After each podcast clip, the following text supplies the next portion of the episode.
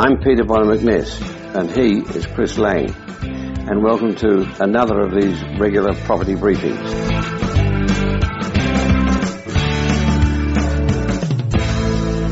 And a warm welcome to you, Chris. Well, once again, it's uh, good to be here with you. After our readers have shortlisted two or more suitable properties, how should they set about a more detailed analysis? When it comes to an in depth analysis for commercial properties, it's obviously far more complicated than just having a simple rating system. And that's because you actually need a sophisticated piece of software, of which there are a number out there in the marketplace. But you tend to find that most of them seem to be overly complicated and not very user friendly. Plus, they also tend to generate endless pages of output data. So, whatever software you choose to adopt, can you explain which items you are looking to include to arrive at a meaningful outcome? Well, there are actually about 20 separate items involved, so perhaps let's run through these items quickly. Obviously, you have the purchase price, which it comes with stamp duty and acquisition costs like legals and due diligence, all of which need to be included. You also need to choose your loan to value ratio, your LVR, and include any costs associated with the mortgage.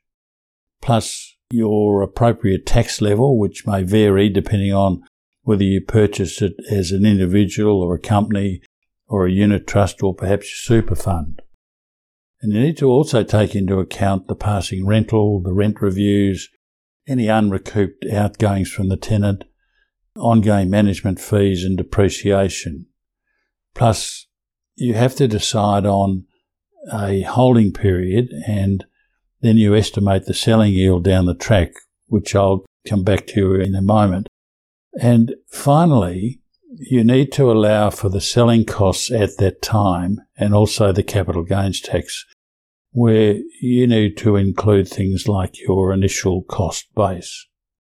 So without going into the intricacies of the specific software, what's important is that you undertake your calculations within a fixed time frame, and I generally tend to view that as being four years. Why did you decide on only four years? That would seem to be a rather short time frame for analysis. A lot of software packages like to stretch their calculations over an 8 to 10 year period. However, there are a couple of problems in doing this. Firstly, you can't make accurate estimates that far out. But more importantly, it spreads your acquisition costs, your stamp duty, legal fees, etc., and your selling costs, the commission, advertising, and, and legals, over a much longer period. And that tends to distort reality and make everything look unrealistically attractive. I suggest you instead stick to four years because if the property doesn't make sense over four years, then you are simply kidding yourself to view it over 10 years in the hope of making a reasonable return. As such, my yardstick is a, an after tax return of 10% per annum or better on the equity that you invest taken over a four year period. Otherwise, you simply don't proceed with that property. You know, many investors might say, but I'm buying this for the long haul. How do you respond to them? My reason for four years, and there's no magic in this, other than over that period, many investors will have a change of circumstances. They'll get married, divorced, posted interstate or overseas, even have kids. So somehow there will often be this change of personal circumstances and therefore whether you plan to or not, it's a good idea to have a mandatory four year review. And that's why I settle on that time frame for these software calculations. Now, you may well continue to hold the property longer term, and that's fine. But you need to know going into the deal that if, for whatever reason, you find yourself having to sell the property in four years' time, it's still going to be a good deal and make economic sense. And over the longer term, it makes it a very good deal going forward. Now, to help with this, I've developed my own, what I call final judgment software, which is made available to everyone in my mentor group. And by using the software, you can calculate what, in technical terms, is called the internal rate of return. In other words, what annual return will the projected after tax cash flow represent as an annual percentage on the equity that you invest into the property. Now, being after tax is important because that takes account of your relative tax position. And if you have negative gearing, that's taken into account as well. And therefore, if you're getting a 10% or better return after tax, that represents anywhere between 14% to 18% per annum pre-tax, depending on your tax level. And I wouldn't have thought that was too shabby.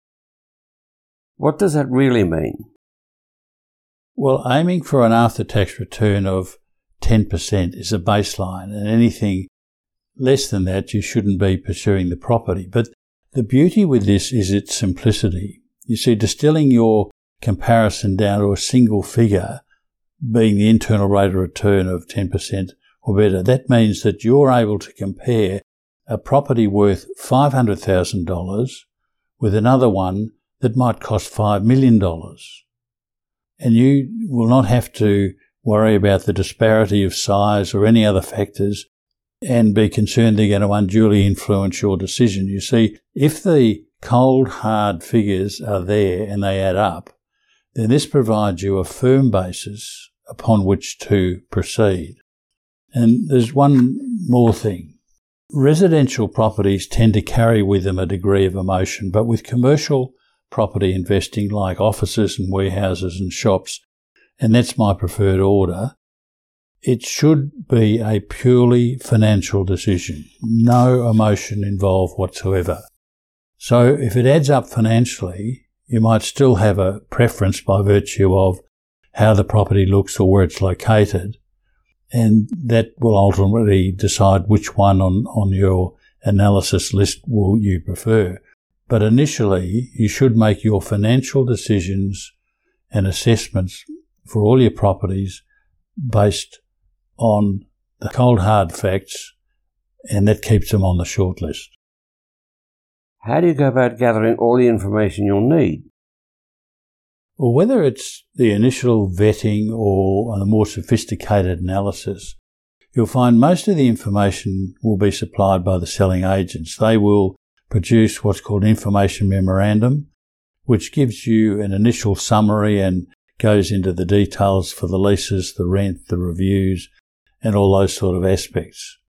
Now, it should also provide you with any outgoings to be picked up by you instead of the tenant as the landlord plus all the various items and conditions related to the sale itself. Now, you can also obtain a copy of the vendor statement, which will contain even more comprehensive details. But most of the information is fairly readily available. It's just a matter of quickly and systematically collating that. And once you have done this a few times, you will understand where to look and how to obtain the necessary details. Plus, if it's not readily available, what questions you should be asking and of whom. In any event, your first port of call should be the selling agents for obtaining that sort of information. Any final suggestions?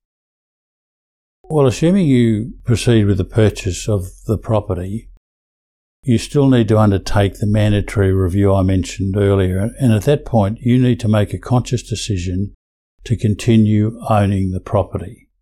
In other words, if you can't convince yourself that the property should remain in your portfolio, then it needs to be sold. And there's no value in simply being an accumulator of properties. Instead, your aim is to become a savvy investor who owns a performing portfolio of properties. Well, I found that extremely helpful, as I'm sure our listeners did too. Well, your analysis should be simple but structured, and the whole process needs to be easy to implement while at the same time producing a realistic result. That certainly makes sense. Thank you.